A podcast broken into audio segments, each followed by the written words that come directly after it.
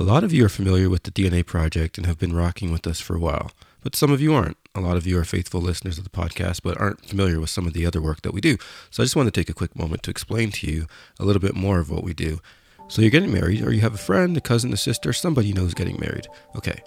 You've booked your venue, caterers, photographer, all that good stuff. When it comes to live music, most people have no idea where to look. We have you covered. Picture this during the ceremony, while guests are being seated, or while the bride's walking down the aisle during the cocktail hour while guests are just mingling and having a good time. Don't forget about dinner music, that's very important to set the mood while guests eat. And we definitely can't forget the party. Let's get the party started right now with the DNA Project. www.thednaproject.ca for more information. Yeah. Let's Welcome, everyone, to another episode of the DNA Airwaves. I am your host, one of your hosts, sorry, Diriki. I'm here with my partner in crime, Anthony Lewis. Anthony, how you doing? I'm good. I'm doing all right, man. How you doing? I'm uh, I'm okay, man. I can't complain. Grateful to be alive and grateful to be joined by, uh, you know, an acclaimed songwriter, musician, and producer. Thank you so much for joining us today, Alan Shri- Shiner. Yeah. I'm sorry if I said that wrong. That's The okay. great Dr. Alan Shiner. Dr. Yeah. Shiner. I'm sorry. You've been reading about Yeah. me, I see. Yeah, yeah, yeah. Yeah, well- thank you so much. How are you doing today, sir? I'm great. How are you? I can't complain. I can't complain. Yeah. Yeah, doing well, doing well. So, I guess I'll start off with a little bit of our background, which is going to be pretty short. So, when when did we meet? We met about a month. We'll say about within the last two months. Um, I think Yeah. I was at Shangri La coming in as you were exiting, That's right. and we had a really quick conversation and introduction. And in that, let's say five minute conversation, I was like, "Huh, what an interesting gentleman." And from there, I just asked you, "Hey, well, I think we should do a podcast." I don't know if anyone's ever approached you that way and just said, "Hey, man, you seem interesting. Let's do a podcast." But um, Yeah. here we well, are. yeah. Well, I do appreciate that. And yes, it has happened. I Mm, generally don't agree to it. I've, I've done radio interviews and TV things, and they've done special uh, sort of uh, documentaries on me. Right. uh, for radio and TV Canada and the states. Um, yeah, I guess I guess it's happened, um, and very. I guess all the main newspapers have written stories. It seems to recycle the idea that I'm a dual Uh-huh. personality. Apparently, it's Interesting. interesting to people. They discover that every few years, and I'm a new commodity. Here I am again. So here you are again. you know i but uh, you know I I, don't that. i don't like being totally in the spotlight but i appreciate you know there was something that struck me about you in that few minutes also that i thought well th- these guys are smart i, I want to do this Thank you. Interesting. Well, Well, hashtag he said I'm yes. just joking. yeah, Tricked no. him again. Tricked him again. Got him. We got nothing to say here.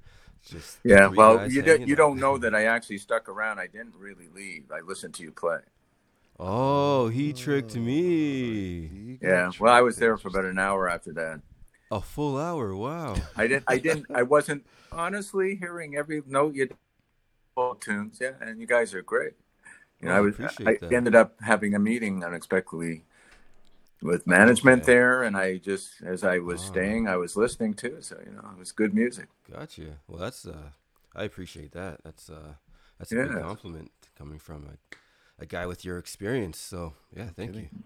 well Ah, you fooled me. You really did. I thought I saw you leave. I thought I saw you exit the building.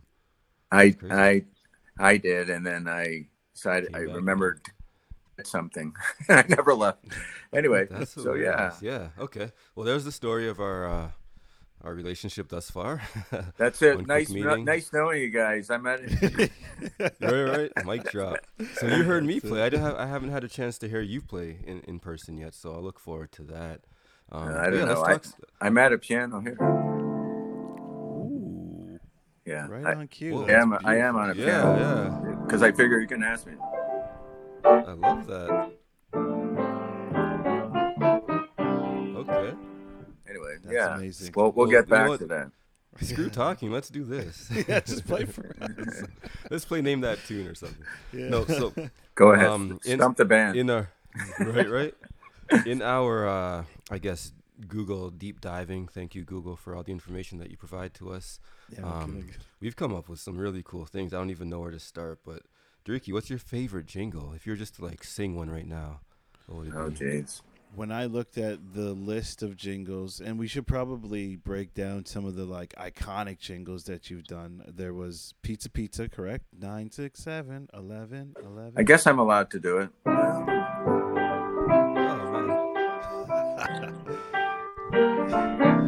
That one might be the the most iconic. Maybe not so much actually. Now that I think about it, um, Really? everyone loves Marineland. To me, was probably the biggest one Mm. as a child. Niagara Falls, Ontario.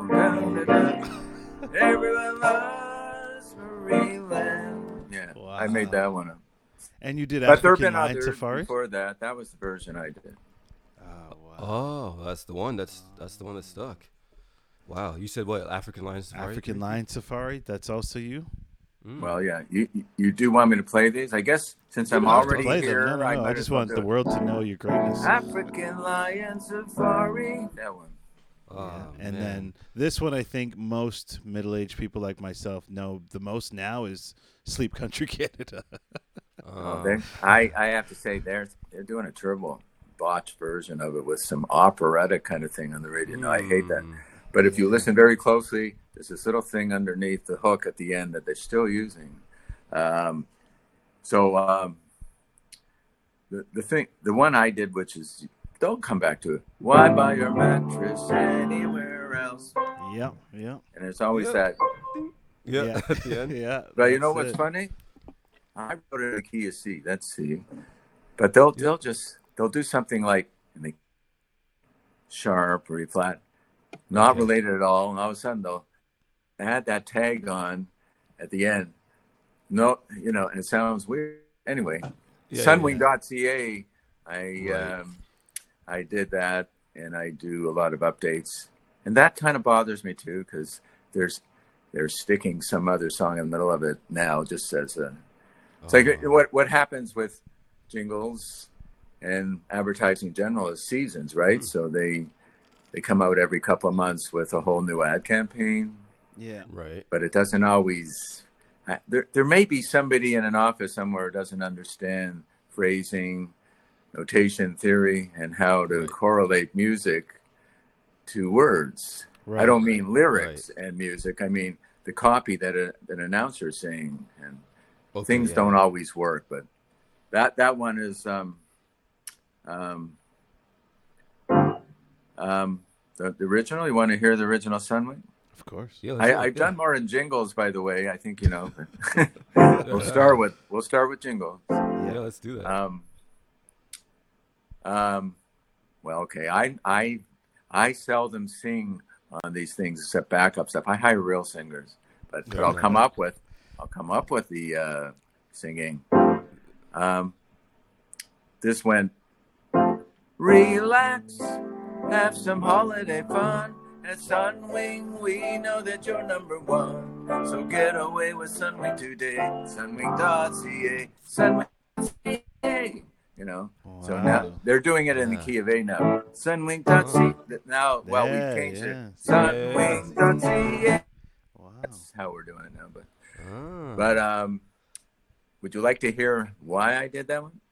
Uh, yeah, I want to hear why you did all of them, but yeah, let's specifically Well, this- Sunwing. That one, Yeah. I was on a vacation with my lady. Mhm. Uh, they were called Red Seal Vacations. It was Mhm. 2004. Okay. They were just a small little company. Yeah. Yep. I didn't know anything about what's Red Seal, what's Sunwing. I never heard of it actually. I just got it out of a brochure and booked it through Yeah. a travel agent. Fair enough. There were some yeah. problems on the uh, the trip, which Okay. they try to fix up right there at the place in Mexico, this resort. Okay. But it was four days of complaining until they finally. So so half of the week was ruined, right? Right. Yeah. I I contacted the company and they sent me one of those, you know, vouchers for a hundred dollars. Yeah. Here's Right, a credit course. on a future trip that you never really want to do because you don't want to do with them anymore. don't Right? like Exactly. Yeah, yeah, yeah. I don't know why they think that they give you something for free. You're going to want it at all. Yeah. But anyway, Oh man. I um, I put it in a box along with a bunch of stuff because I was moving houses. Six Yeah. months later, I'm unpacking the box. I find that I find that voucher and it got my backup. So I called them again and I said, oh well, Mister So and So deals with this, vice president of marketing, and I, I said, no, he's the guy who signed the voucher. I don't want to talk with him. I want to talk with the president of the of the airline. Wow. Oh, he never deals. He he doesn't do that, sir. I said, Well, he does now. So so, Mhm. Wow. Does so that. yeah. So so a man calls me up like an hour later, and he's the president of Sunwing Airlines. Wow. And uh, we just got to talking for a couple of minutes, and I said, you know, I really appreciate you calling. You're in, you're in a similar business, the other side of, of what I guess you call a luxury type of business. To um, it's a service business because travel Mhm. and food and beverage and playing parties and all that. Yeah. A lot of the music, you know, that I do on a live with my own band is Yeah. corporate and private parties. It Right, can be club stuff too, but you know, so I said we do something similar. We're just kind of catering to people and trying to make them all feel special and important. He says, "Well, what do you do?" And I told him, Wow. and I said, "And I write jingles too." He says, "What? Really? Well, we just fired CoSet Advertising this morning after two years. They they Wow. can't come up with something, and we're on the air in three weeks. We we bought all this ad time, time, thousand dollars worth of airtime. wow. Can you make up something for me?" And I said, "Sure." He says, "But we need it in 48 hours. Can you present it at our office?" This is a Wednesday afternoon. So, Wow. Can you be here at noon in our office at Burnhamthorpe and uh, you know somewhere 427 Right. uh, Yeah. at noon and present this? So, so I put this thing together Wow. and presented it, and and they bought it. It came out of a oh, but I left out a little point on the Okay. phone. That first phone was um. Well, I really like it to be something like Marineland or Okay. um, Sleep Country Canada, and I laughed. And he says, "Why are you laughing?" He said, "Because I wrote both of those." That's hilarious. That's amazing. Oh, yeah, so. I did that, and he sent me a fifteen hundred dollar voucher by registered mail for my girlfriend and I to go anywhere they fly. Wow. And we went to London, England, and I got all their Sunwing commercials and signature commercials and Rio Palace and Vacations Express in the States. Jeez, So I've done a lot of business with them because of my complaining. You know, Yeah, I was gonna say, Ah, look it where pays to complaining gets you, folks. All you Oh, gotta do is man, what a- complain, and you might be able to network title. at the same time. Yeah, yeah. that's yeah. right. Some, you know, the old saying goes. I guess my mother would say, "If you don't ask, you don't get." Right? Right. Yeah. that's very true. Simple. That's such a good point. I extremely guess I better powerful. ask my question then, so I can get the answer. What made Ah. you start in? Yeah, um, I jingles wrote linens and? I wrote linens and things when I was buying towels, by the way. So and the and the owner of linens and things chain was in the store, and I I let him know I wrote jingles too. So you Wow, know, I guess just by networking, as you just said. Sorry to cut you off. No, it's okay. What made you want to start the Toy House Media Creations Company in the first place? Um, well, I don't know. Um, that happened when I was 17 years old, and I was doing a lot of session work already. Yeah. okay. um, and I approached. So that was way before Toy House. Toy House Media Creations kind of came around 2003, Oh, okay. Okay. but many years before that, I was knocking on doors of people in the ad business who were writing jingles, saying, "Can you give me their your overflow, just as Ah. extra money?" I was still in high school. Yeah. Wow. I guess I guess it was just wanting to expand musically and make a, make some real ash cake, you know. Yeah. Yeah. And you What thought you saw you saw that as an opportunity at 17 years old. That's pretty incredible. Yeah, yeah. What led to that? 17-year-old, yeah, what? would what have the foresight to go. Let me bug the mm. advertising specifically? companies to Yeah. get some music. I guess. I, I I guess through association I was already working in some shows and got you on record things and people were talking about the fact that they were doing session work right. who were much older than me Mm. and um, uh, the pizza pizza being the first thing just came from a guy called Ben McPeek who Okay. I'd say was the king of jingles back then I think he's long passed away Rest in peace. and I just kept Yeah. bugging him, saying, "You have something that you can't, don't have time for." And they had about three Hmm. stores at that time, Okay. and I made that up in about 15 minutes. It's really a kid's Really? line, Oh. and they they kept it for about two years as the company grew. They didn't put it on the radio right away. But I think they're still using it on and off for many years. So Yeah, yeah, we're all familiar with that one. Yeah, I think yeah. It's it's a it's a test one that they used in, at the border service. I don't know if you know that. It's in law books. So people coming from other countries um, often were asked coming into Ontario per se, Yeah. but I think it played beyond Ontario. Hum the pizza. They say, "Yeah, I'm a Canadian citizen." Oh, hum the pizza pizza commercial. If they didn't know it, they say, "Sorry, you can't come in." denied. Cut it. Yeah. It's, it's there are cases actually written in law books about that, but I found that out uh, a couple of years ago. I saw the actual cases from a friend who's a lawyer. Wow. But anyway, I'm I'm dominating this. Why don't you uh, no, go back to your Oh, you're fascinating us. That's yeah, what's it's, uh, happening. we love every nugget And- you've and- given us. That's uh, impressive. I was I was trying But, to um, explain to. Oh, sorry, Ricky. what year was trying the to- first jingle you did? If I tell you Sorry, that, you're going to realize how old I am, aren't you? We're doing some quick math here. yeah. it's in the in the early 1970s. Okay. Okay. Okay. Mm. And before Yeah. that, were you um, just performing with um, the Nova Sounds?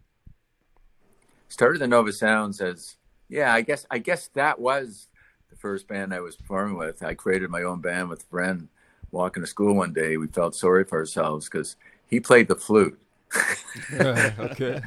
Rock bands didn't have a lot of flute except for maybe Jethro Tull. That's true. I just Yeah, that. yeah. Um, and I played piano, and there were only a couple of bands like, you know, the Doors, the Animals, with keyboards in them occasionally. yeah. right. Sure, I mean, yeah, there were some amazing keyboard players like Yes and all those groups, but Mm.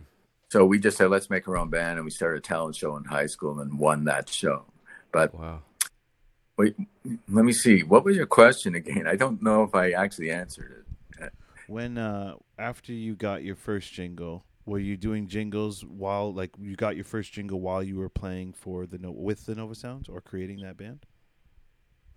Yeah, yeah, yeah. But I was time. also um, I auditioned for Billy Preston and his band. Mm. Um, I was doing other things. I um, RCA or uh, Studios, which was downtown in Toronto, around College and Yonge on Mutual Street. It's not there anymore. Okay. The old yeah. CBC studios were around there too. Right. They were holding auditions all around North America. He toured with other three other keyboard players. I actually made the cut when I was like 19, and they wanted me to tour, but I was just going into U- University of Toronto at that time. Right. Maybe I was already in for a year. Uh, Hmm.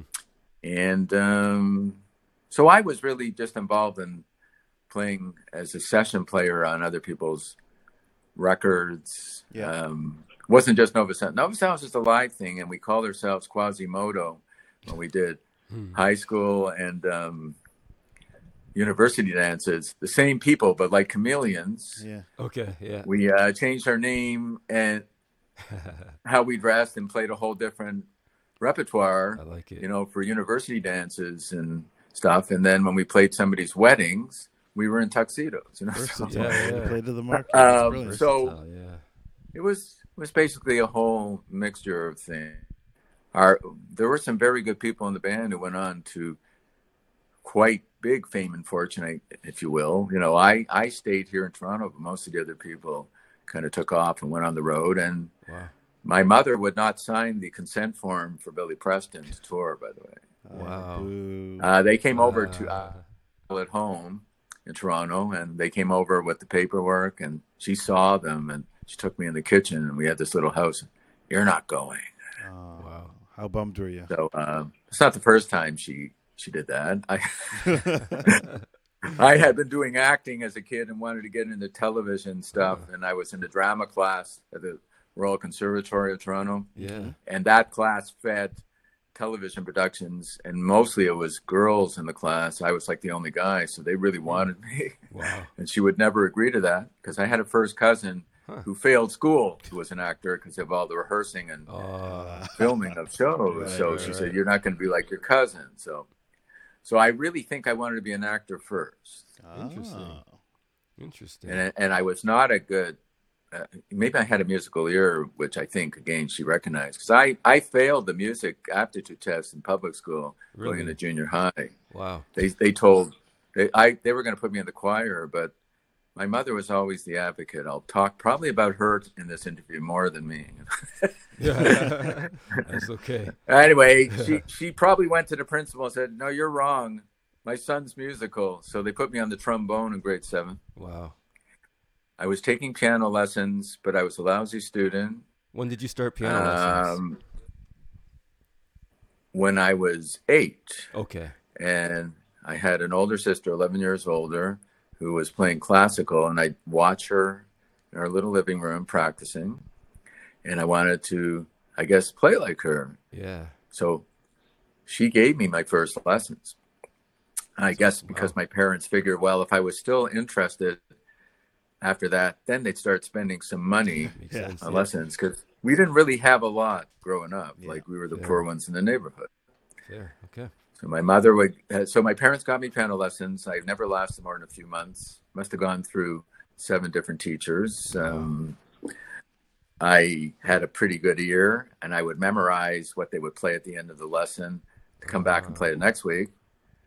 Um, Wow. And let my reading go. I wasn't. I wasn't developing my reading skills, but my ear was good enough that I fooled my music teachers up to Mm. grade eight level Right. just by Oh. listening. Nice. But during the week in between the lessons, I was sitting with records playing Motown and other stuff, playing along with records that Yeah. and the stuff I like to play. I was never practicing, you know. So my technical skill probably was lagging way far behind. I got that later. Okay.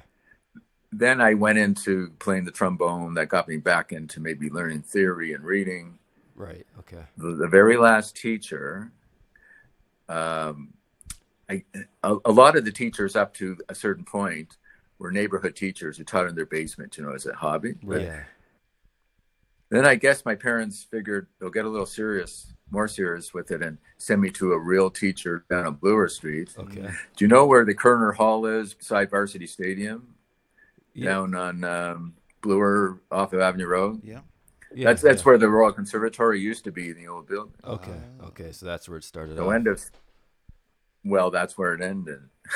Oh, okay. I, Okay. I uh, end, end of this story almost. I'm practicing. I'm, I'm playing the song, and I had an old teacher. I think her name was Mrs. McLeod, and she was like with the ruler on the wrist kind Oh of teacher. boy. Yeah.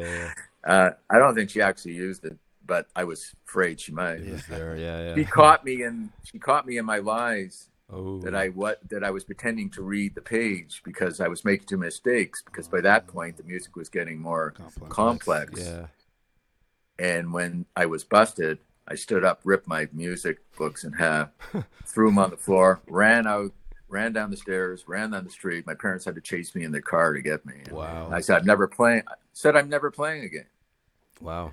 So I, uh, and I don't think I did for a while, except that going into high school and with trombone, I started doing assemblies and working on shows and stuff. So the musical interest started to come back in. Yeah. Wow. That's a dramatic. So that's kind of the big yeah. that that was a bigger. You asked me a question. Are you, aren't you sorry now? No, I'm No, no, I- I did because we got some extra information. Director's Yeah, cut. yeah, yeah. Director's cut. I That's love awesome. that. That's right. The director's cut. Yeah. Yeah. So it, it may be a fluke that I'm that I ended up doing music this long in my life because that wasn't how it was looking in the beginning.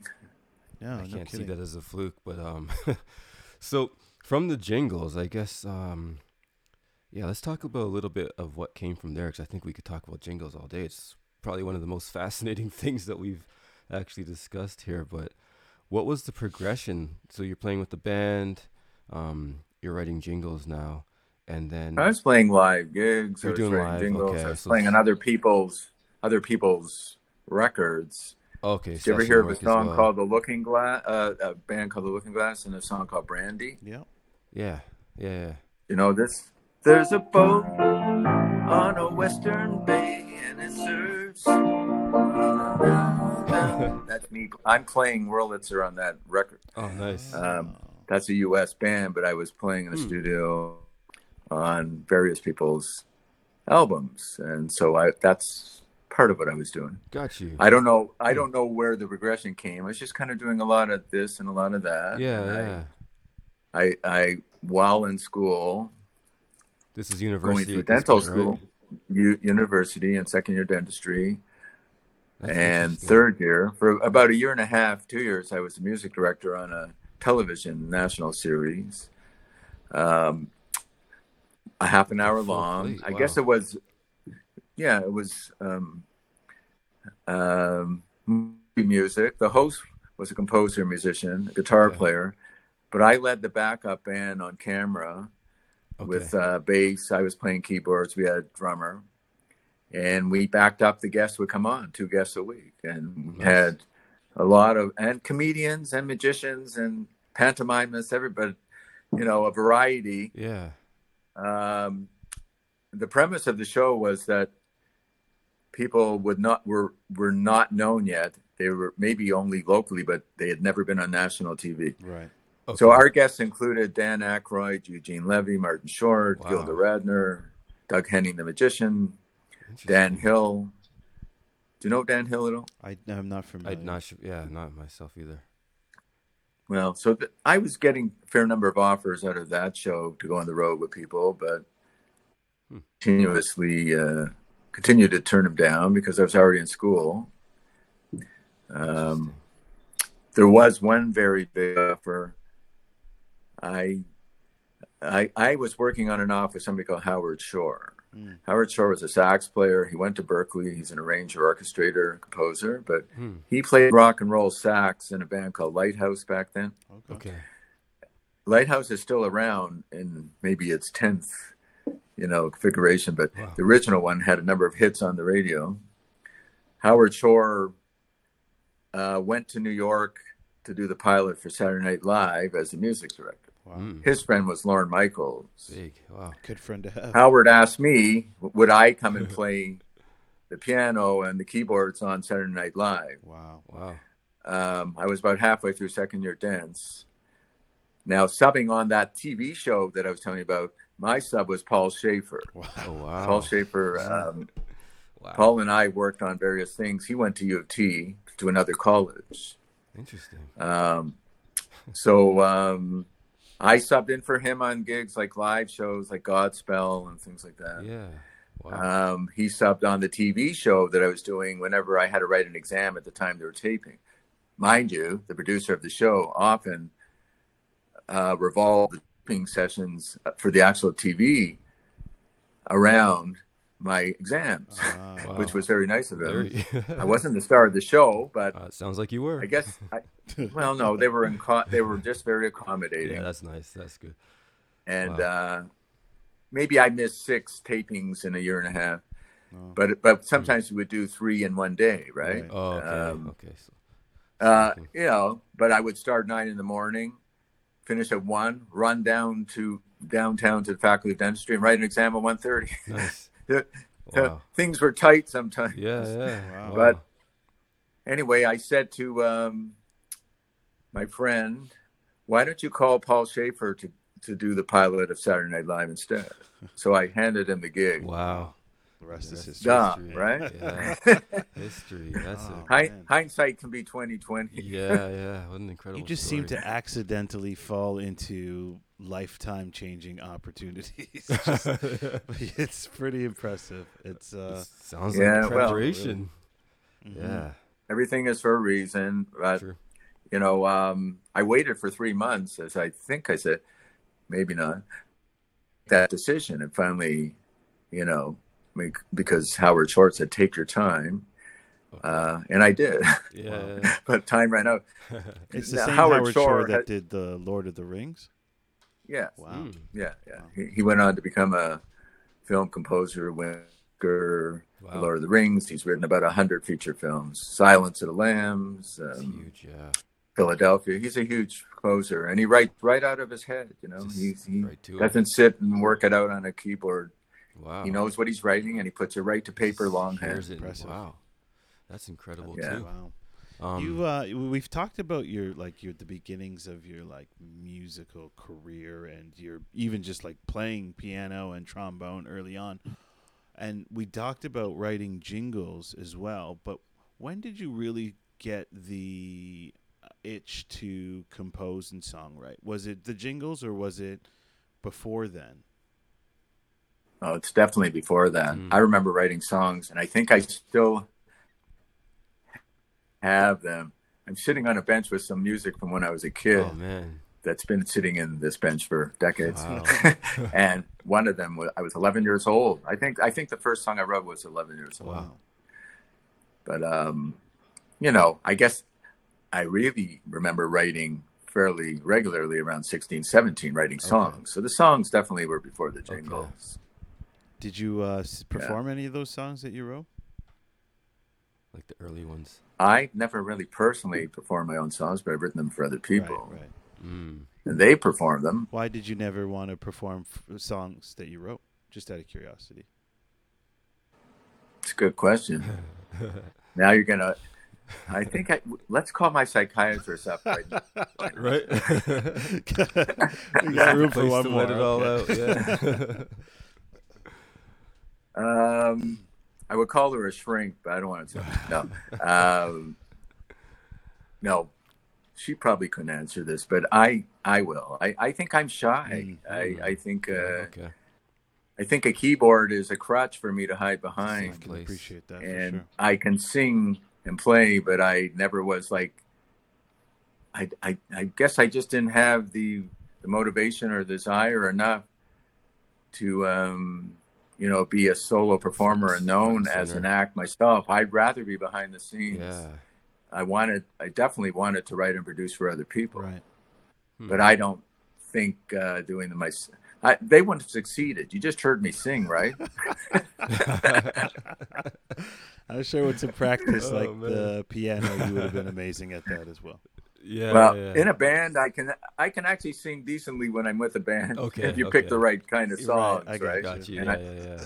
harmony harmony's a forte i coach and produce harmony sessions in the studio a lot Okay. but but i you know it's easier to tell somebody else what to sing Yeah. Yeah, no, I guess that totally makes sense.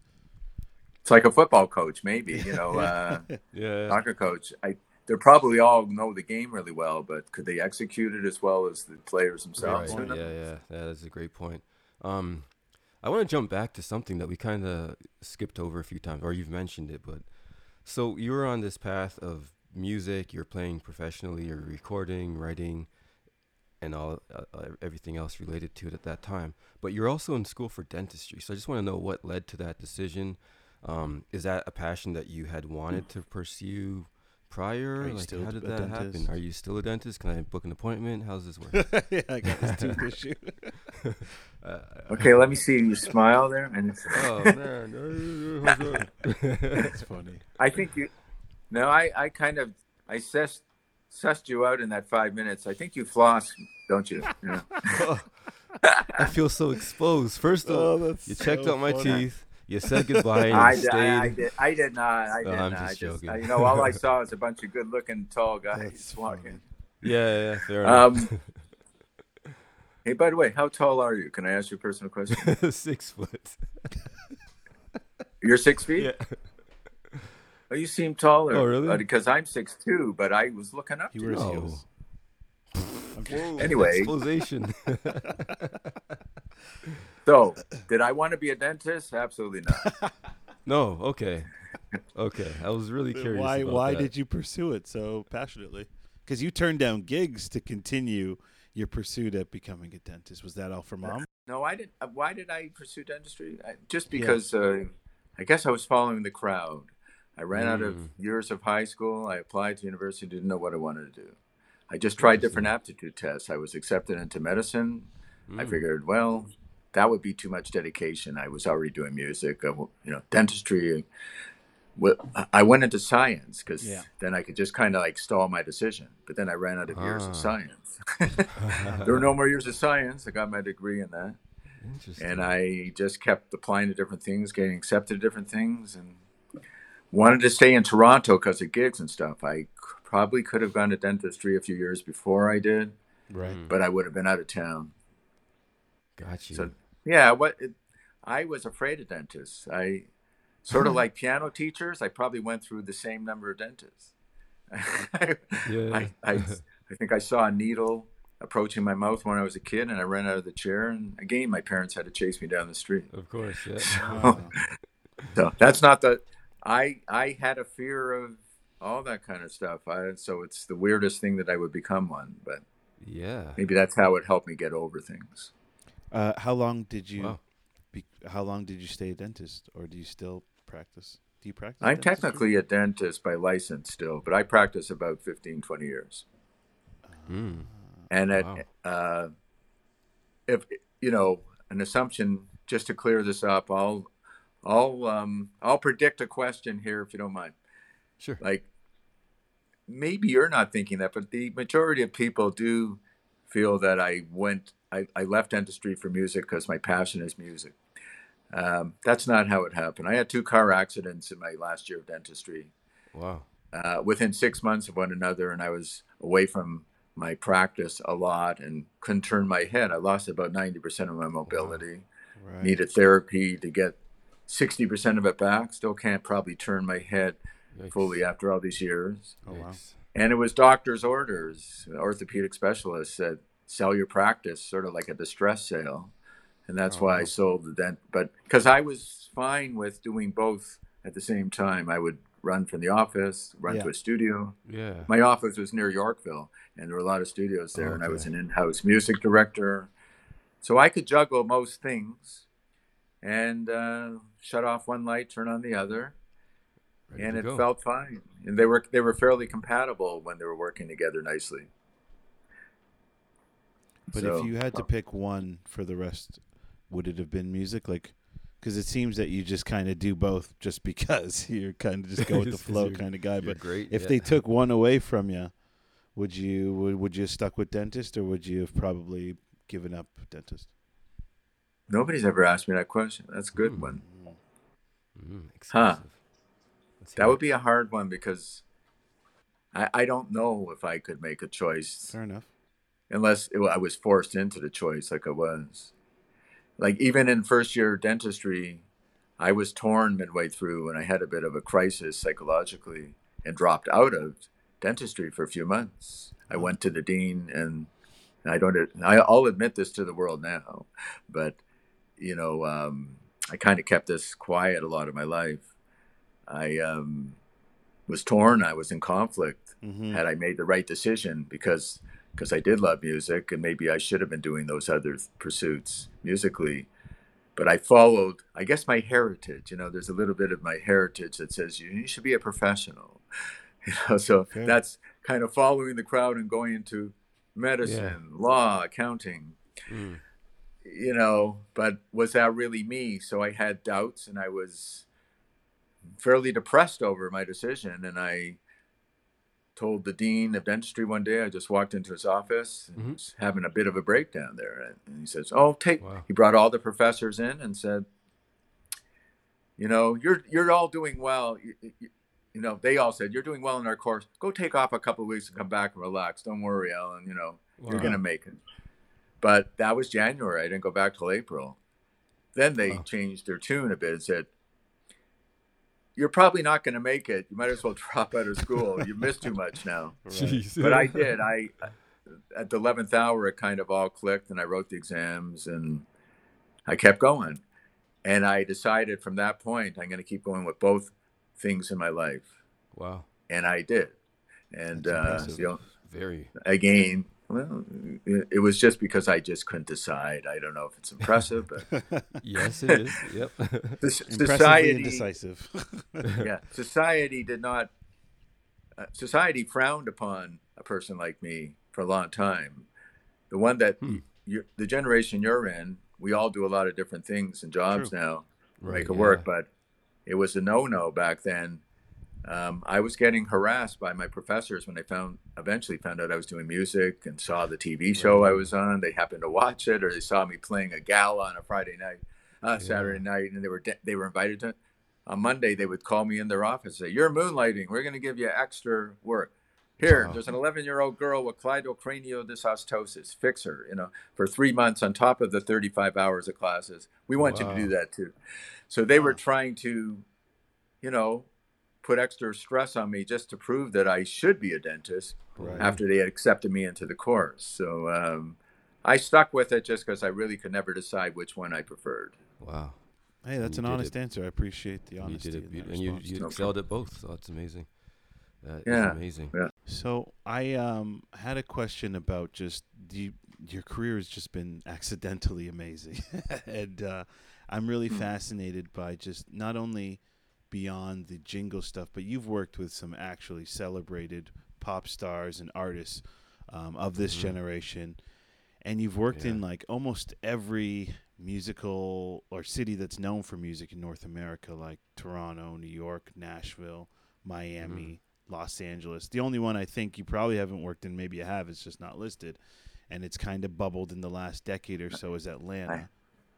Uh, You're right. I haven't been to Atlanta, Um, but I've worked with people from there. What Okay, is what was okay. your experience like in Nashville? Because I've I kind of familiar with Toronto, and I'm assuming New York is awesome, but I don't really know much about the Nashville music scene, and was wondering, do you have a favorite area where you like you you enjoy doing music the most, or Toronto's home, so that one probably wins. Well, like to, to put it in, you know, to be really honest, I guess I was only in Nashville for three days, and Okay. it was with Faith Hill. Uh, Okay. Wow. Okay. and I basically uh, went from uh, you know an airport to a hotel to a studio back to an airport. Oh, So, quick turnaround. I didn't yeah. really- Yeah, yeah. So I I don't know if I'm the could give you a proper answer in that one, but Fair enough. it just seemed like anything else anywhere else once you're in a good studio with good people. Gotcha. That's yeah, true. yeah, Yeah, yeah. yeah. Um, I've been in Chicago.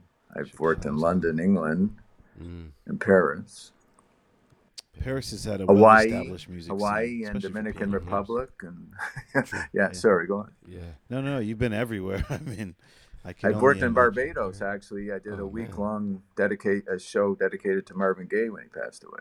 Oh, wow. Is there But- anywhere you haven't been that you want to go still? Oh sure, um, lots of places. Um, I don't know if I want to go anywhere these days though. I kind of. Fair enough. I hear Yeah. ya. Home is, home is safe. I've been turning down things. I, I maybe I still feel like it's not the safest thing to be traveling with COVID. Fair enough. Fair. Yeah. But um, respect that. Yeah. Yeah, but um, yeah. Well, we, you were asking something else. Like, About- is there anything distinctive about some of the other places you've got to kind of work in, in the music scene in, like in Los Angeles or New York, that kind of stuck out to you that's kind of different than Toronto?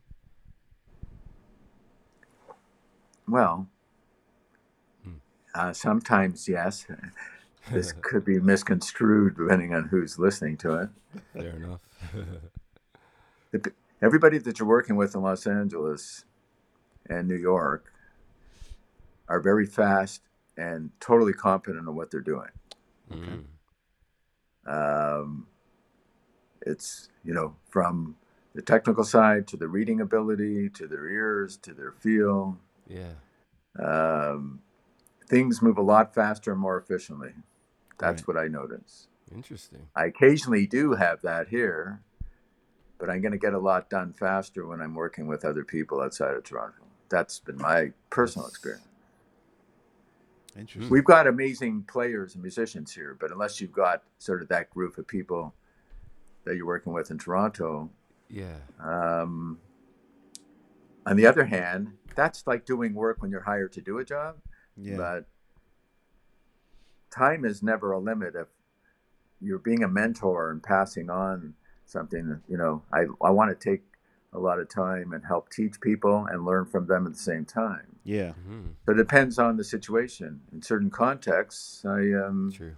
I would rather be in a studio that's really well run and professional, Right. Understandably. not yeah. not not just to do it. You know, you're doing it for the art, but Yep. Right. there's a business. I think there's a better business side to things when I'm working in Los Angeles, Okay. That's and it helps you be more creative when you're not wasting time and getting frustrated. you Yeah, know? Sure. fair That makes assessment. perfect sense. I've been on sessions here where you know it could take three hours to get you know eight bars done, but we'll do that in three minutes Right. in Los Angeles. efficiency is key. Yeah. well, at ti at times, you know, depends on the type of of uh, thing you're doing. Yeah, yeah, Sure. no, that's fair. Um, speaking of the type of things that we're doing, what are your some? Are you working on anything currently? Do you have any new projects coming up, or like what do you? What's keeping you busy musically right now?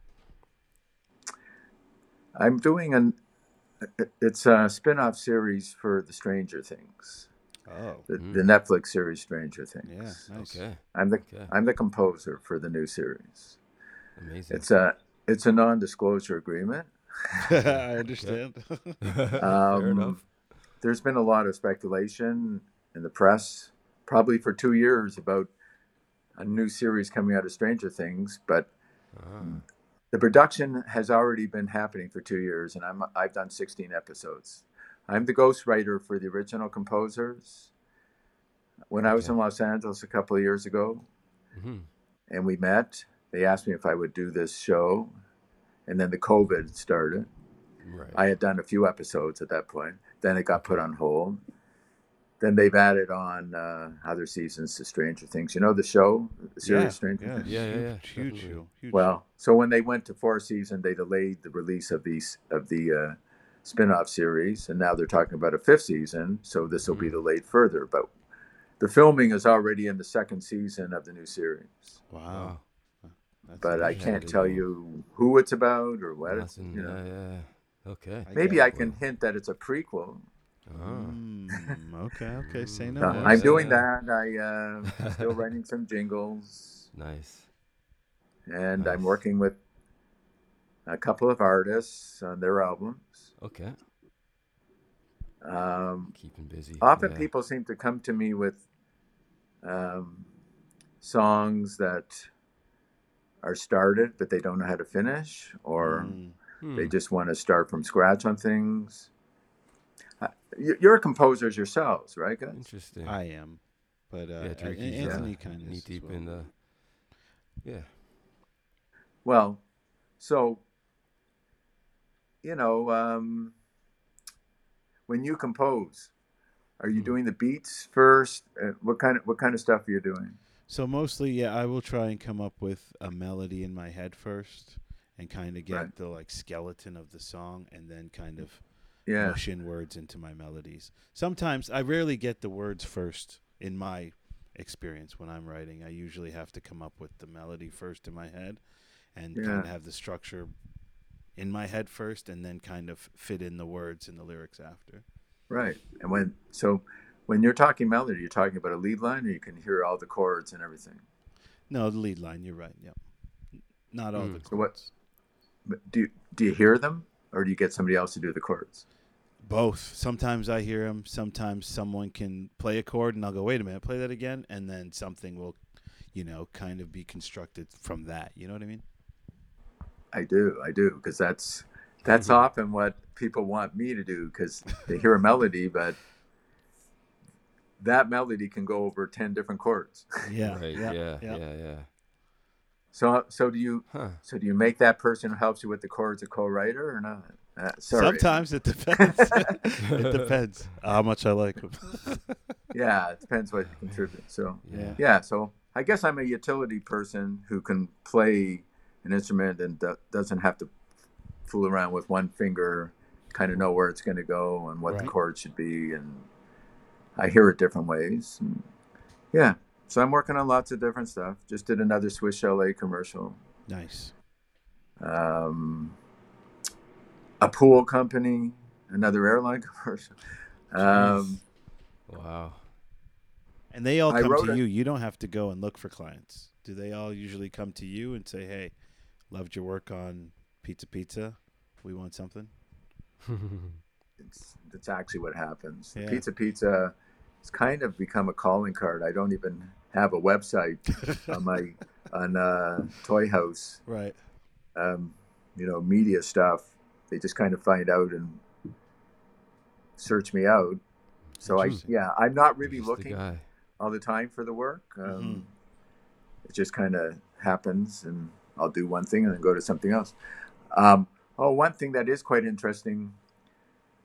This is just happening now. There's there's a thing called High Notes Avante. It's um, their their slogan is "We all have a story." It's tackling mental illness in society. Society's sort of um, view closed mindedness, I guess, Mm. a mental Mm. illness through through music. Okay.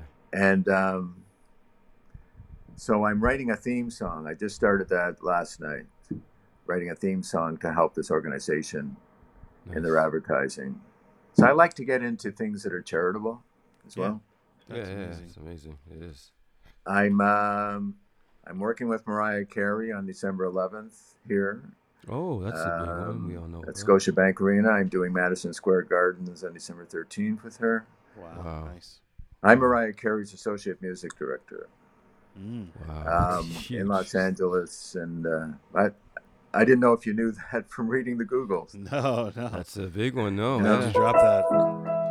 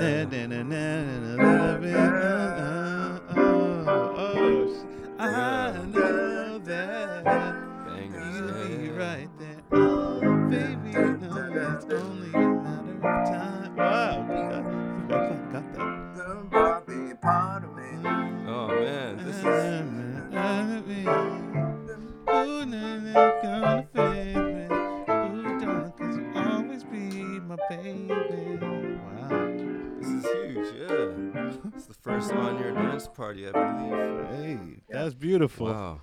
Always Well, be my baby. Yeah. Yeah, I mean, I won't, but uh, what I- I'll be your boy. I rehearse her band in Los Angeles. Um, Amazing. have since 1997. She recorded one of my songs. oh, all the way back. Wow. She recorded that in Abbey Road Studios in England, Mm. and um, we had the Brecker brothers on that one. Paulinho da Costa on percussion, Dann Huff on guitar. Babyface co-produced it with me. I've written, I've written, co-written with Babyface and David Foster, um, and Cardinal Jeez. Fischel.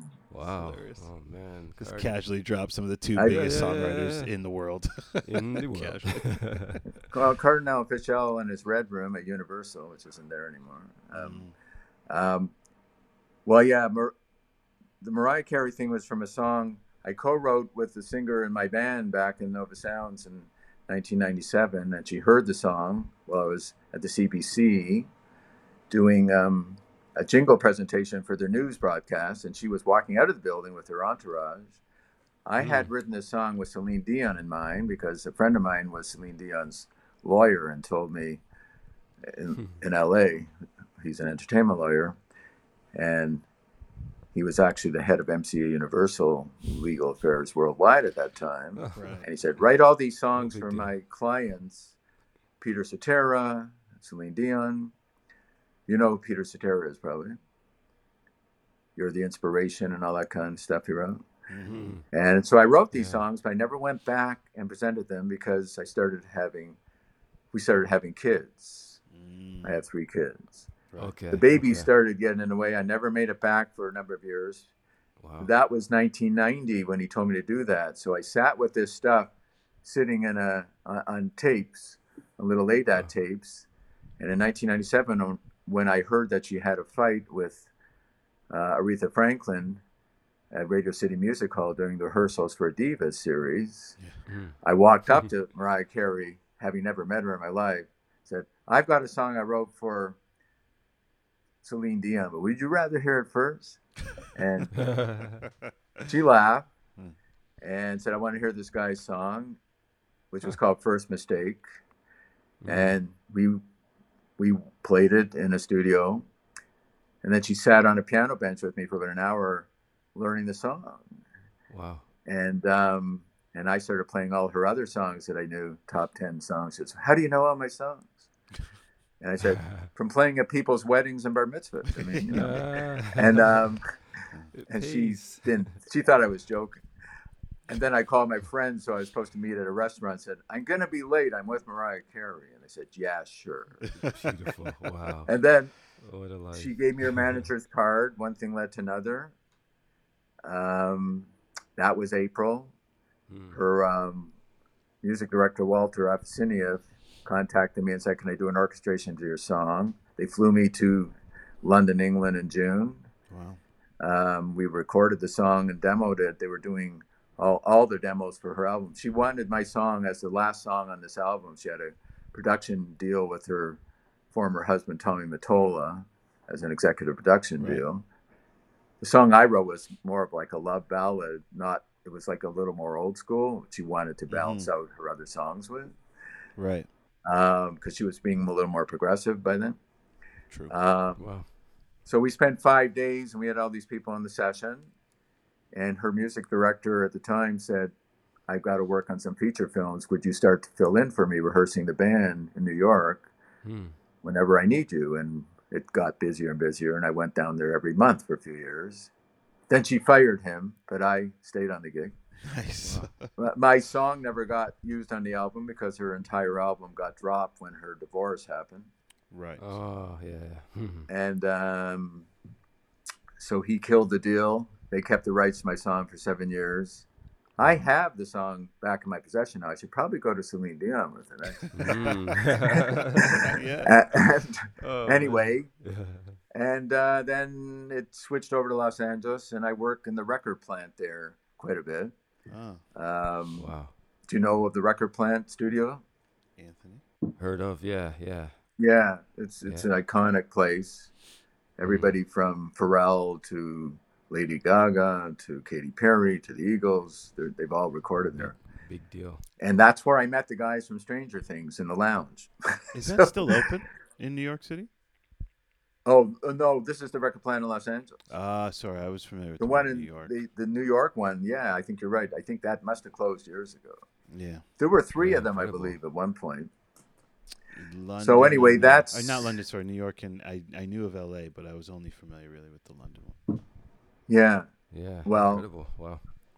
So that's that's the story. So um, that's why I'm doing the show with her on December 11th. I'm not in the band. You Okay. wouldn't see me. I'm just kind of behind the scenes, rehearsing and doing the sound check. Right. Making it happen. Yeah. And, making sure uh, everything's together. Yeah, when she was here doing uh, Saks Fifth Avenue opening for Christmas a couple years ago Yeah. for two songs, I was the music director on that. So I, I'm very lucky with that one. I don't know why she even wants me when there's a thousand people better who are right in Los Angeles. Right. Hmm. But uh, she calls for me and I go. You know. Hey, That's hey, amazing. I can see why. Um.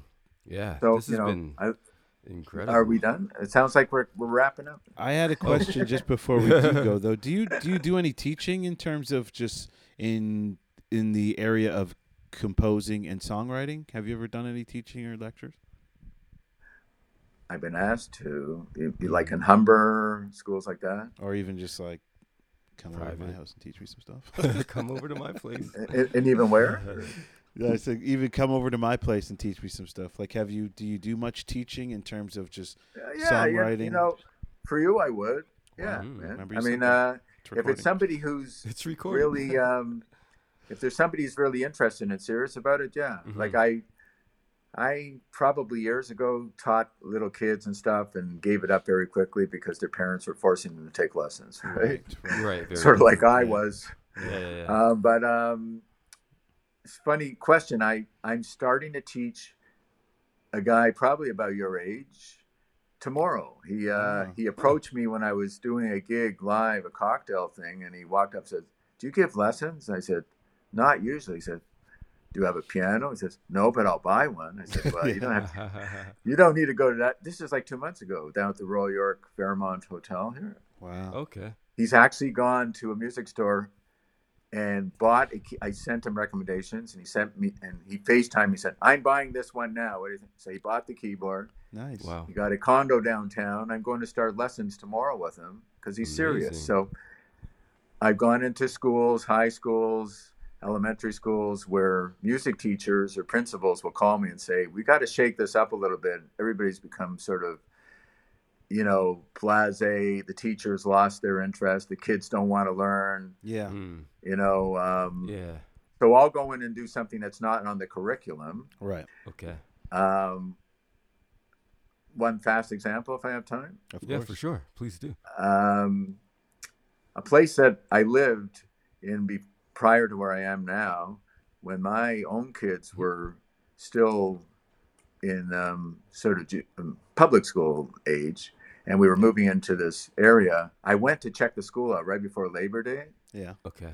um, because the choice was: are they going to go there or continue to go downtown where we were moving from, and keep their friends down there? You know, hmm and I didn't really want to keep driving them down there, so I'd rather they go to the local school. So I, I Right. went to check it out, and I met the principal. Yeah. Okay. And uh, that very weekend, Toronto Star had run an article on the front page of the life section with color photography on me Ah. By coincidence. And she said, "You look familiar. Are you a musician and a dentist?" I said, uh, "Yeah." I said, "We don't have a music teacher. Would you teach our music?" And I, wow. I said, sure. She said, oh, no, no, no, no. I, I, I'm just kidding. I, I would never take advantage of you like that. I was just joking. No, no, I really want to. She said, well, we don't have anything to pay you. I said, doesn't matter. Wow. I want to impart some, you know, have some fun with the kids. She said, oh, great. We'll find an honorarium to pay you. You know, and she did, but I, that wasn't the main reason for me. Yeah. Wow. And I started in the first year, first week of that, and I did the entire year Wow. and I taught all the kids from grade three to six, nine Wow. classes a week, the entire year. Uh, by the way, my kids ended up not That's even so going to that school, Whoa. After all twist. but that. I, but I Yeah. did. I went to the school, and, you went. and I, um, and then we put together this original song. I, I wrote a song for the uh, Vancouver Olympics, which was used in the opening ceremonies, called Mm. Voyage of a Lifetime. So I, and that it was around the same time. So we, um, I put a whole choir together, and I brought a band in, studio level band, and we did this whole thing. And Wow. the news was there, and it was really, and they were all, all the kids were inspired. And I know one of them, his name is Quai Quasi or Quasi. He's um, he's a MuchMusic uh, VJ now. Do you know that guy? Yeah. that Quasi? Yeah. No, name Well, doesn't ring I a bell taught for me. him, and his teachers said that I was the only one who inspired him to do anything. He was a brat Really? in every other class.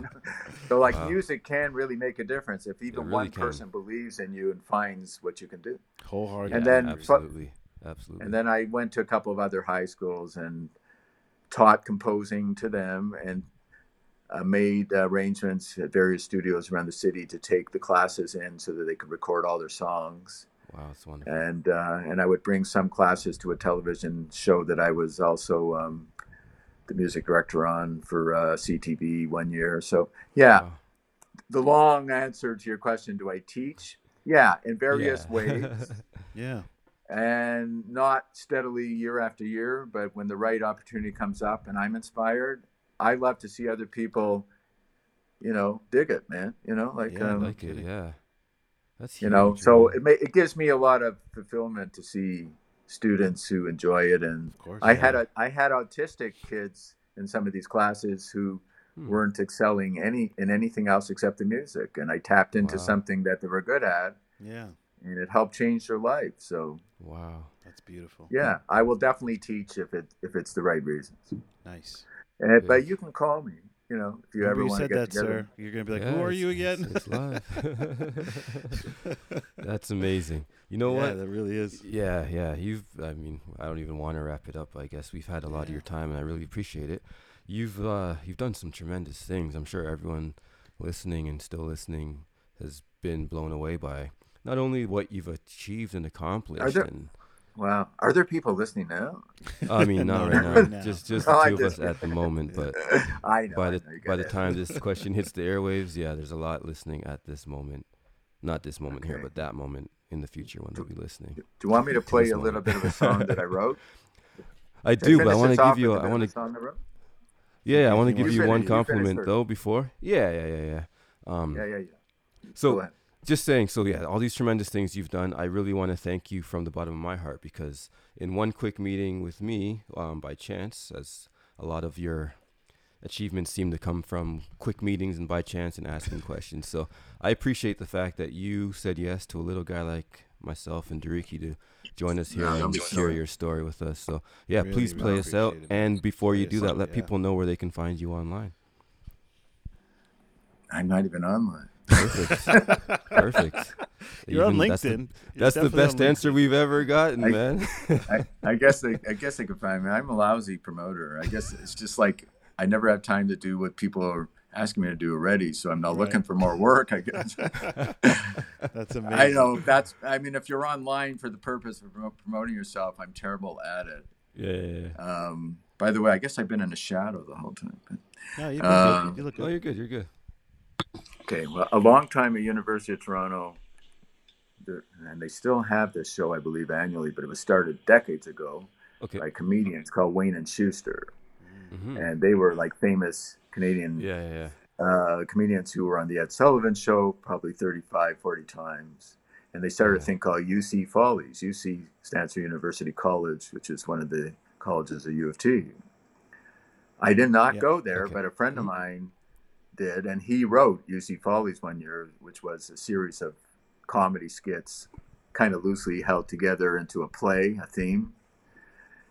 And one of the um, one of the scenes was women going to a club to try to meet people, meet guys, Mhm. and not and having trouble doing it. And they were saying, "Oh, wouldn't it be nice if men could just fall out of heaven like manna from heaven?" and uh, so I wrote a song to go with that. Okay, Um, that's and there was a and now a, a person who was going to this to University College that year was Paul Shaffer, Yeah. which is one of the ways we met. Oh. I he he always was hanging around like rehearsals and stuff. So he helped about twenty. He helped me on about twenty percent of the song. Wow. Um, and here's the song.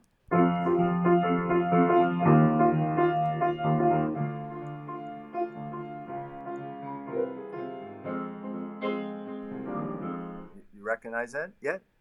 It's raining man. Oh, oh. Everybody. Wow. Men falling from the sky like manna.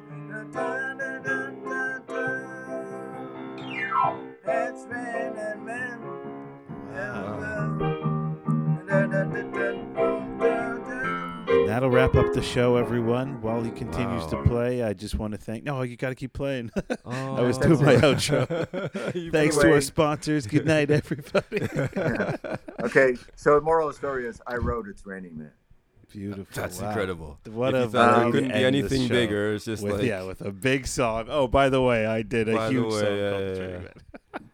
Well, but it guy. wasn't always a huge song. Uh, the play didn't get the best reviews in the newspaper, but the music got really good reviews, and we got to go over to CBC and tape three or four of the wow. 14 songs I wrote. And one of them is It's Raining Men, and I have the original, like, two inch tape of it. wow. Um, 10 years later, when Paul was in New York, he took that song without tell telling me anything about it and revamped it with guy called Paul Jabara who wrote Last Dance for Donna Summer. ah, And wow. next thing, I was hearing it on the radio on cult stations, and I contacted him. I'm still friends with him, by the way, so Nice. everything's okay, cool. Fair Tell enough. him I said hi. But for a while, it was a little tense because I was Fair, questioning okay. why you doing that. Why why didn't you tell me about this? And I had to make a, a legal claim against him.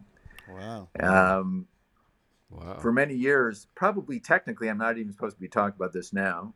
I'm not ever supposed to like formally let on that I am the composer because he writes in his memoirs and his books and everything copyright the uh, the ownership of that song Hmm. says that it's Paul Shaffer and Paul Jabara. That's because we settled it on the claim and he bought out my song. Right.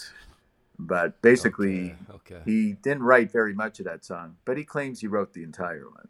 Wow. Interesting. Uh, but that was actually a song written for a school play at university, That's and uh, it was first recorded by the Weather Girls. Mhm. Um, and I think it was actually done live in Central Park for a gay pride parade. Ah. Oh, And uh, in 1983, wow. one thing led to another, and I should not have settled Oh. right. Because oh, wow. What is it? Yeah. Uh, It's probably done 15 million sales by now. Who knows? I don't know. It's, Wow. It, it, has been used a lot. It's a pretty good tune. It's a, you know, Very the way I well known, wrote yeah. it is maybe close to the way it was recorded. Not exactly, but pretty close. Okay, It was, okay. was written as a disco kind of a tune. Yeah, yeah. Huh. That's Love incredible. So that's it. What There's a great story. story, great way to end this podcast. You are Incredible. accidentally amazing. I think might be the the title of this podcast. amazing. You have thrown away cooler gigs than I have ever ever Dreamt. been a part of. yeah. you yeah, and so I'm much still for your time, sometimes man. You so kicking much. myself for it, but Yeah. hey, you know, Really Yeah, appreciate. it. everything's we for hope a we reason, can uh, isn't it right? con you into coming back too, because I have right, yeah. questions, more questions, just specifically about your like how you con- you compose songs and your songwriting. I could I could pick your brain all day. So hopefully one day when you're bored or you feel inspired to When you're chat with two little guys again, uh, we can we can take another hour. Oh, so Yeah, you yeah. guys are not too, you're Let's not do two a- little guys, but We'll do a coffee. Forget all that. Yeah, for sure. Okay. Well, that I I would be like I said at the beginning, honored anytime. Get back Thank to me, so and I'm happy to continue to talk. Let's do it. Thanks so We much, Really uh, appreciate it. Ladies and gentlemen. The great Doctor Alan Shiner. Thank you. Yes, enjoy. Thank you, guys, and um, let me know when I should be looking at this. Absolutely. Yes, sir. As a podcaster, you know that great content is only half the battle. The other half is finding the right hosting platform to reach your audience. That's where Captivate comes in. With unlimited podcasts, advanced analytics, and personalized support, Captivate has everything you need to grow your audience and monetize your show. Join the thousands of successful podcasters just like us who trust Captivate for their hosting needs. Visit dnaairwaves.com slash captivate today to start your free trial.